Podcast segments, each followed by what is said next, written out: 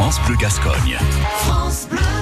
Le bénévole du jour, parole de bénévole, Antoine Bessa, qui donne de son temps pour euh, défendre une association d'art urbain la campagne. Bonjour, je m'appelle euh, Anthony Bessa. Je suis bénévole actif de l'association CAPS qui a ouvert récemment il y a un an. Moi, mon rôle pour le moment euh, dans cette association, c'est euh, de séduire en fait les locaux et les mairies pour permettre de créer des événements et justement apporter la culture au public et aux usagers de la région.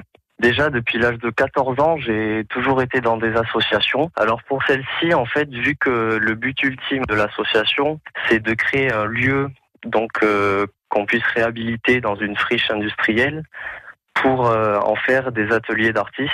Et donc, euh, je trouve que le, le, challenge est assez important dans la région, en fait, là, euh, des Landes et du Sud-Ouest, parce que l'art urbain, on est en zone rurale, donc c'est un peu, c'est un peu voilà, contradictoire, mais ça me plaît ce challenge de ramener du coup l'art urbain en zone rurale et surtout euh, de parler aux mairies pour essayer de récupérer un endroit abandonné et en faire en fait un lieu convivial où on pourrait créer euh, avec plusieurs personnes.